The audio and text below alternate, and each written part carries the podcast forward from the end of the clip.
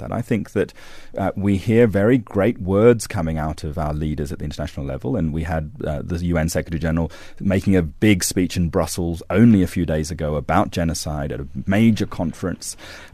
But if you look at, you know, the international system's ability to prevent conflict in the first place, we see too many instances where the international community has failed to intervene early enough.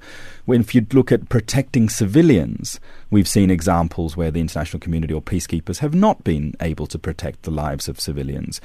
If you think about the most important thing, which is taking swift and decisive action, which is what the UN system says it will do if it thinks there's genocide going.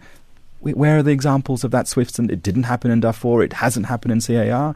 And, you know, anything that has to be put through the lens of a Security Council, of the UN Security Council, which is still controlled by these five old powers, you know, especially in the case of the US and even in, emerging powers like China and Russia, which are blocking for geopolitical reasons the intervention to protect civilian lives.